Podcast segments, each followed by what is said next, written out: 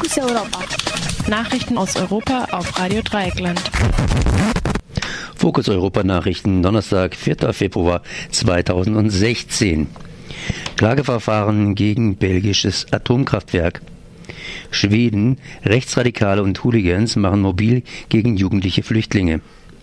Spaniens Wählerinnen und Wähler müssen sich gedulden. Friedensgespräche in Genf unterbrochen. Klageverfahren gegen belgisches Atomkraftwerk. Ein Klageverfahren gegen das belgische Atomkraftwerk Tihange, ich weiß, wie man es ausspricht, gibt es schon seit längerem. Doch jetzt beteiligt sich auch die Städteregion Aachen daran. Auch die bestehende Klage von Greenpeace Belgien gegen die Laufzeitverlängerung von Tihange Tihange 1 wird von Aachen unterstützt. Die Klage der Stadt wird sich gegen die Wiederinbetriebnahme des Reaktorblocks Tihange 2 richten. Dieser ist durch tausende Risse beschädigt. Am 8. Februar soll die Klage spätestens eingereicht werden. Die Region Aachen ist mit diesem Entschluss jedoch nicht allein, denn die Stadt Köln schloss sich daraufhin an und fordert nun ebenfalls die sofortige und endgültige Stilllegung der belgischen Atomkraftwerke Duell 3 und Tihange 2. Auch der Stadtrat beschloss nun an Belgien zu appellieren. Zusätzlich müsse ein länderübergreifendes Katastrophenschutzgesetz und ein bilaterales Abkommen erarbeitet werden. Zwei Atomkraftwerke in Belgien sorgten zum wiederholten Mal zum Jahreswechsel für Probleme. Im Dezember brannte es im Kraftwerk Tihange, das 70 Kilometer westlich von Aachen liegt. Am 2. Januar stellte sich ein Reaktor in Duell selbst ab, nachdem es drei Tage zuvor wieder angefahren worden war. Er wurde an Weihnachten bereits kurz abgeschaltet wegen eines Wasserlecks. Die Reaktoren Tihange 1, Duell 1 und 2 beider Kraftwerke stammen aus dem Jahr 1975 und auch die neueren Reaktoren sind aus den 80ern. Schweden. Rechtsradikale und Hooligans machen mobile gegen jugendliche Flüchtlinge. Die Silvesternacht in Köln hat nun auch Folgen in Schweden.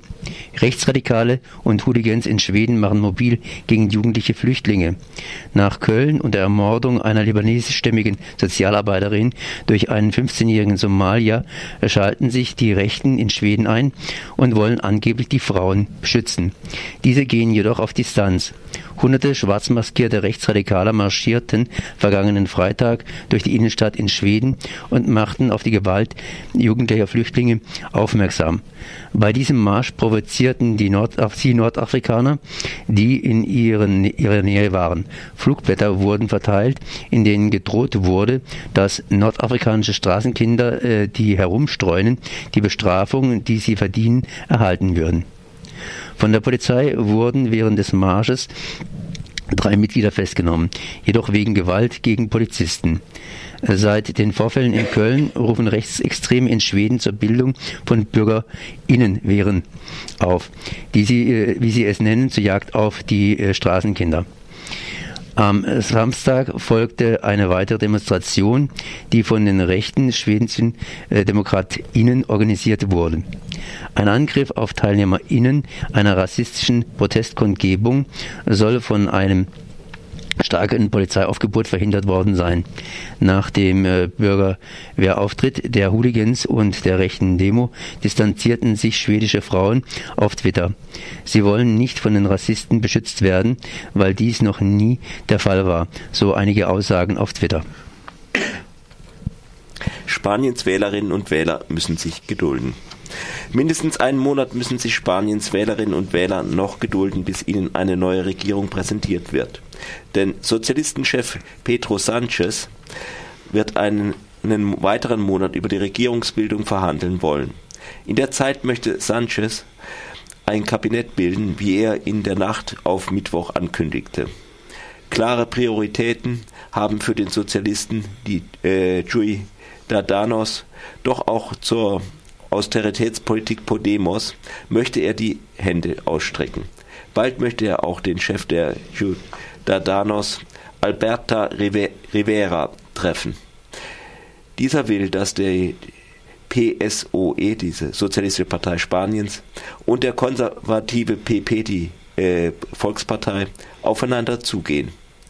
Ziel ist es, die Partei Podemos dabei zu isolieren, die er als Gefahr für die Stabilität sieht. Dies wäre jedoch für die sozialistische Basis, die mehrheitlich auf ein Linksbündnis hofft, eine große Enttäuschung.